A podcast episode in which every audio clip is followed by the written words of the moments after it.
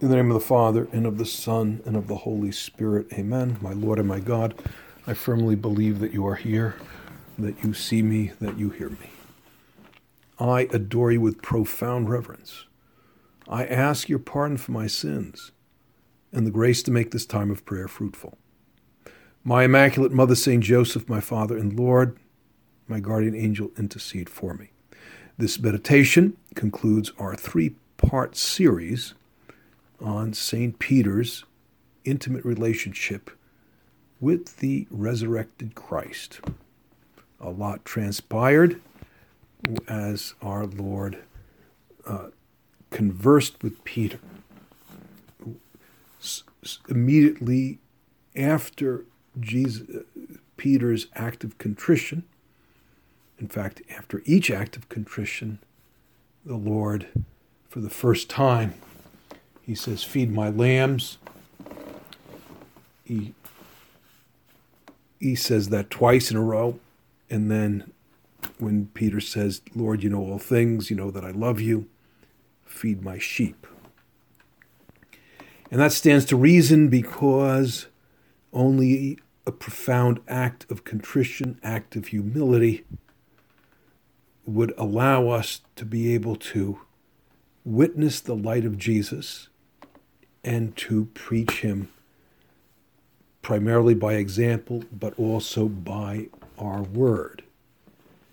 And without me, you could do nothing. And when we make those are that's a statement Jesus made. Peter obviously heard that very clearly during the Last Supper. And what does that mean in the practice? It's it's a sentiment we need to have, and we need to keep going deeper and deeper into that sentiment. Without me, you can do nothing. And the expression of profound contrition based on tangible evidence of our sinfulness, it's not a negative, it's a positive because we're essentially saying, Lord, I am sorry, I can't do it on my own. Fill me with your love, with your humility, with your strength. And so, an evangelizer is a good repenter. A, an effective evangelizer is a person who has come to the profound realization that without Jesus we could do nothing, that the power comes from Jesus himself through the intervention of the Holy Spirit. After Peter's triple act of contrition. You, Lord, you know that I love you. You know at the end, you, you know all things. You know that I love you. Jesus makes a prediction, and it's going to be intimately linked with his effectiveness as an evangelizer. Evangelization is all about witness, and the Greek word for witness uh, means is martyr. That's the Greek word. Uh, maybe the the precise pronunciation is martyr, but that's where we get the word martyr. And martyr means the ultimate witness of dying for your faith, but also the witness of holiness, of charity. Uh, the word martyrs also corresponds to that kind of Christian example. And after Peter makes this act of contrition, now the Lord also assures Peter, You were afraid, you were cowardly. Now that you have allowed me to fill you with my grace through your repentance, um, I'm going to describe your particular witness. And Jesus says the following after he says, Feed my sheep, he says, Truly, truly, I say to you. And when Jesus precedes something with an amen, amen, or truly, truly, depending on the translation, uh, he says, I really want you to listen to this. Truly, truly, I say to you, when you were young, you girded yourself and walked where you would. But when you're old, you will stretch out your hands, and another will gird you and carry you where you do not wish to go. This he said to show by what death he was to glorify God.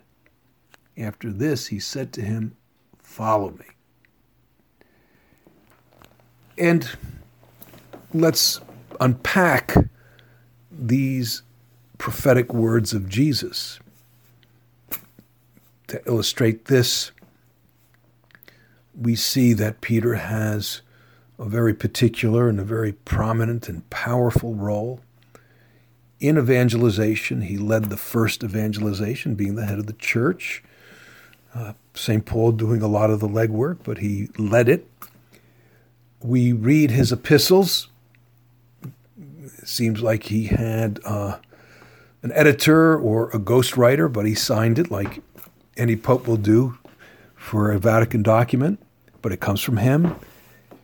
And we notice the, the profundity that there's been a radical change in Peter. Uh, he did not speak this way. And in fact, the first reaction uh, his audience or his congregation had in Jerusalem when he was infused with the Holy Spirit uh, on the occasion of Pentecost, they thought that he was drinking, that there was a certain transformation, and they were kind of astonished because these apostles, Peter being the leader, were not educated. So the message uh, did not exactly correspond to the social status, the educational background of Peter. So there's a profound change in Peter, uh, driven in significant part by his humility now and his repentance, and our Lord now working through him by virtue of the overshadowing of the Holy Spirit. But when you go to St. Peter's, uh, you the experience in itself is an experience of transcendence, of divine power. Uh, and we see that uh, these two apostles, Peter and Paul, um, are basically the main character. Peter is, but then in a secondary way, but you know, in a very noticeable way, St. Paul. In fact, the entrance to that church, the biggest church in the world, biggest Catholic church, uh, you see Paul with a sword in his hand, big sword. Both look like incredible hulks, and Peter with these huge cha- keys in his hands.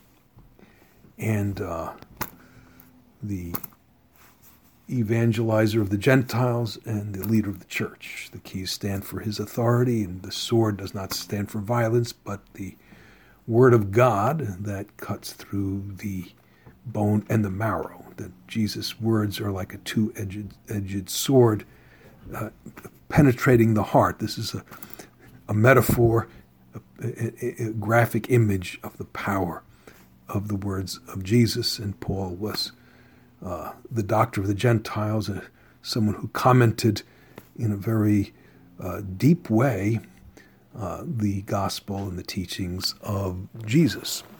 But when you go there, uh, the whole church bespeaks of witness. Um, I embarrassed myself a bit uh, in one of my many visits to St. Peter's Church. I had a little bit more extra time, and uh, usually do not have extra time on my visits to Rome. Usually it's not, it's for pastoral business. But anyway, I had some time. I was able to pray at leisure, and I was staring at the ceiling of the sanctuary. You know, that many big churches could fit in that sanctuary. And I said, this crucifixion scene, which was, you know, it's a, a mosaic everything's a mosaic, all the artwork is a mosaic. Um, it looked a little odd, this crucifixion scene. I said, first of all, the crucifix looks odd. Um, I was by myself, so I didn't share it. Now I'm sharing it. And I said, where are the two criminals on his right and his left?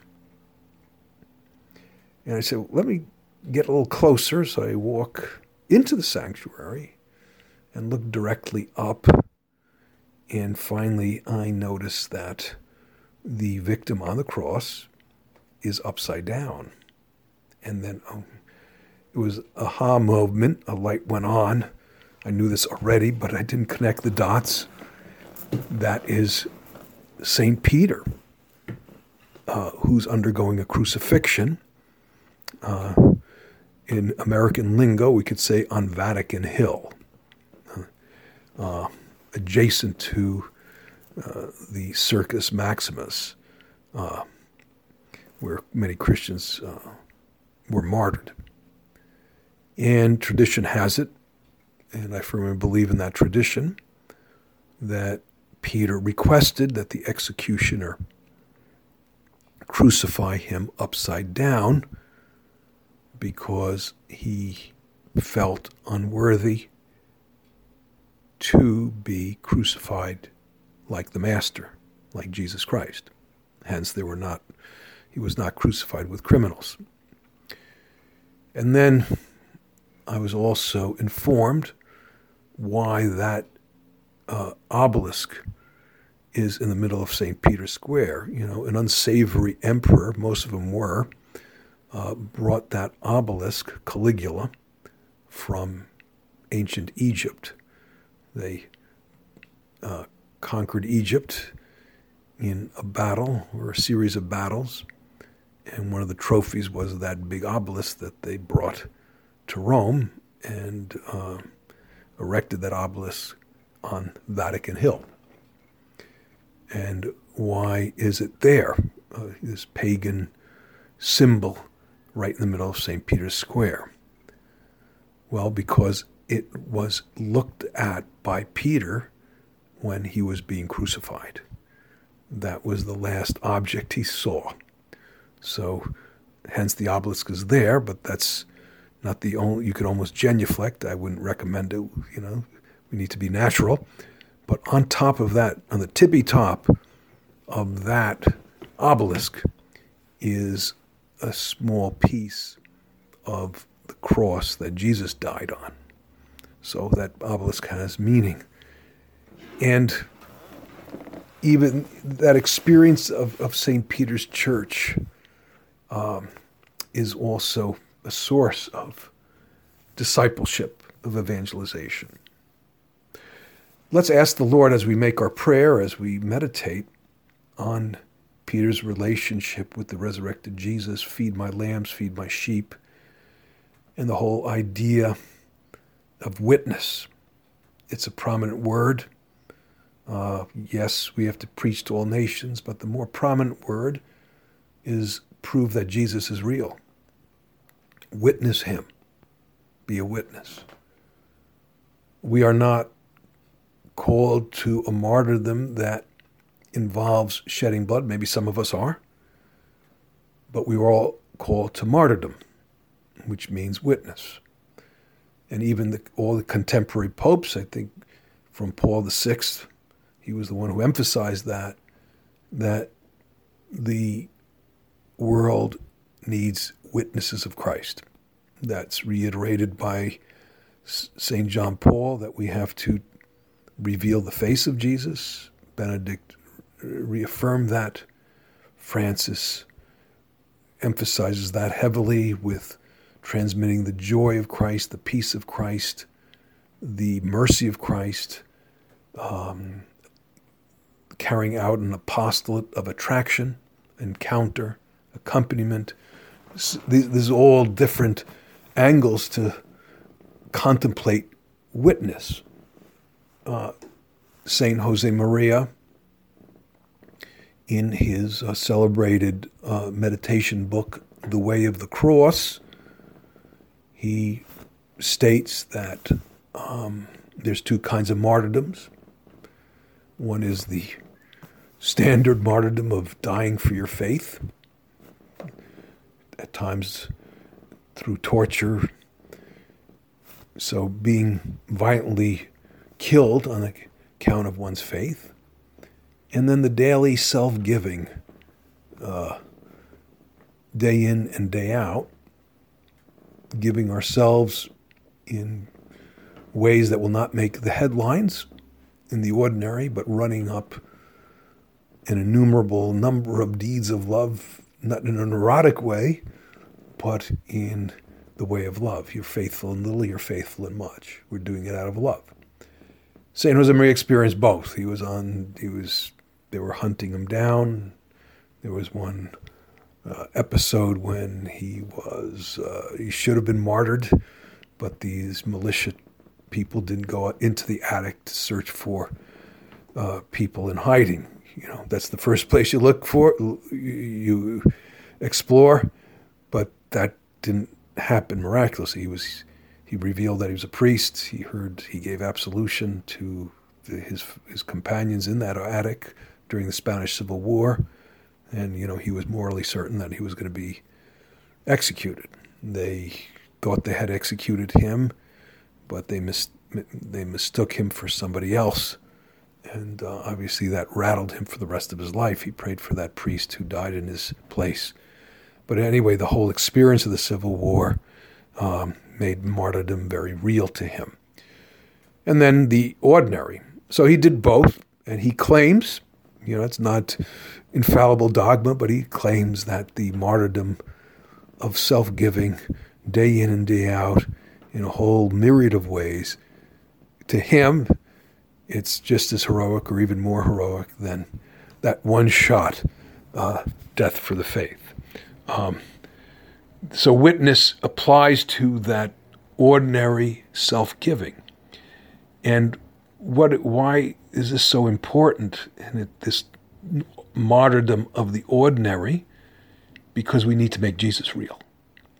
We're in a culture, just like Peter's culture, just like the culture of the early Christians, a culture of skepticism, of indifference, of violence, of moral relativism, of sexual perversity, where natural law is not only rejected but seen as inimical to human fulfillment, to natural joy or quality of life, whatever you want to call it.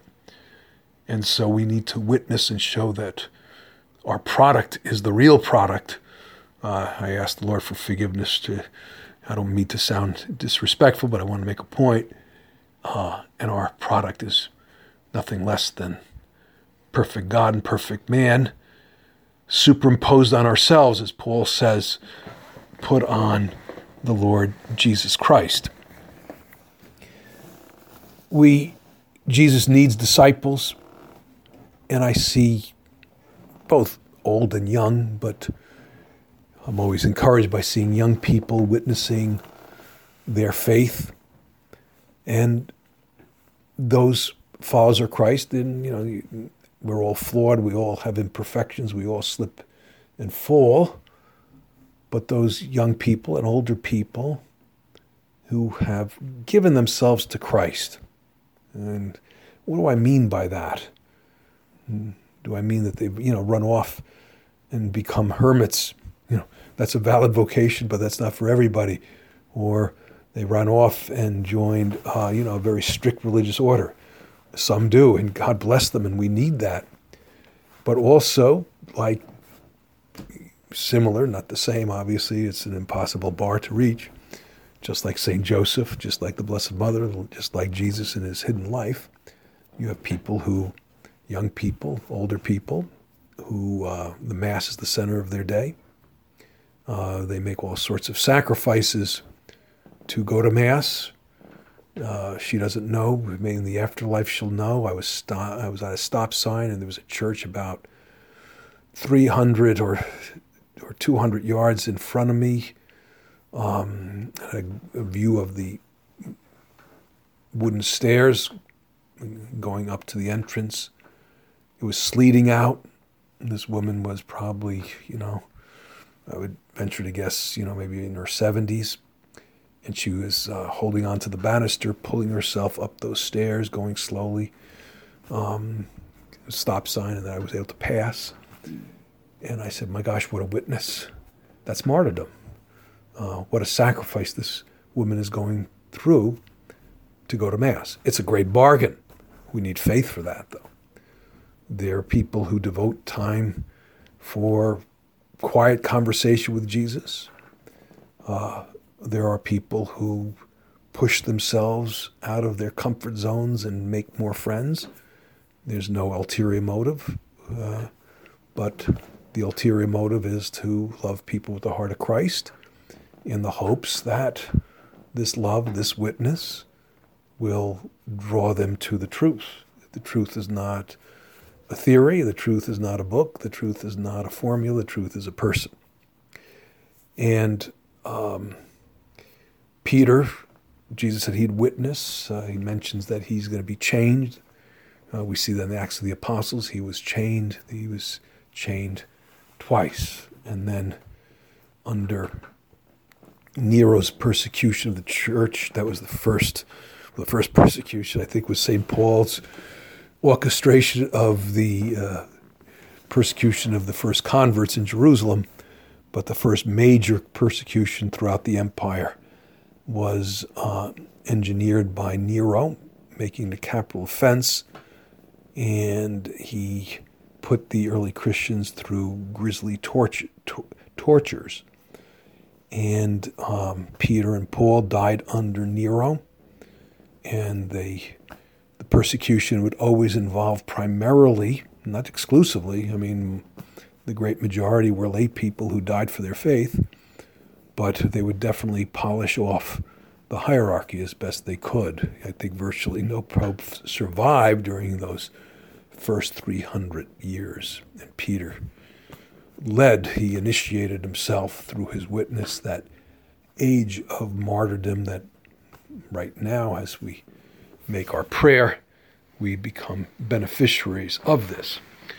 To illustrate the need for witness, let me read this point in Forge by St. Josemaria. Bear with me, and I will finish up. We could even ask our Lord to ingrain these sentiments in our own hearts and minds, asking also for St. Peter's intercession.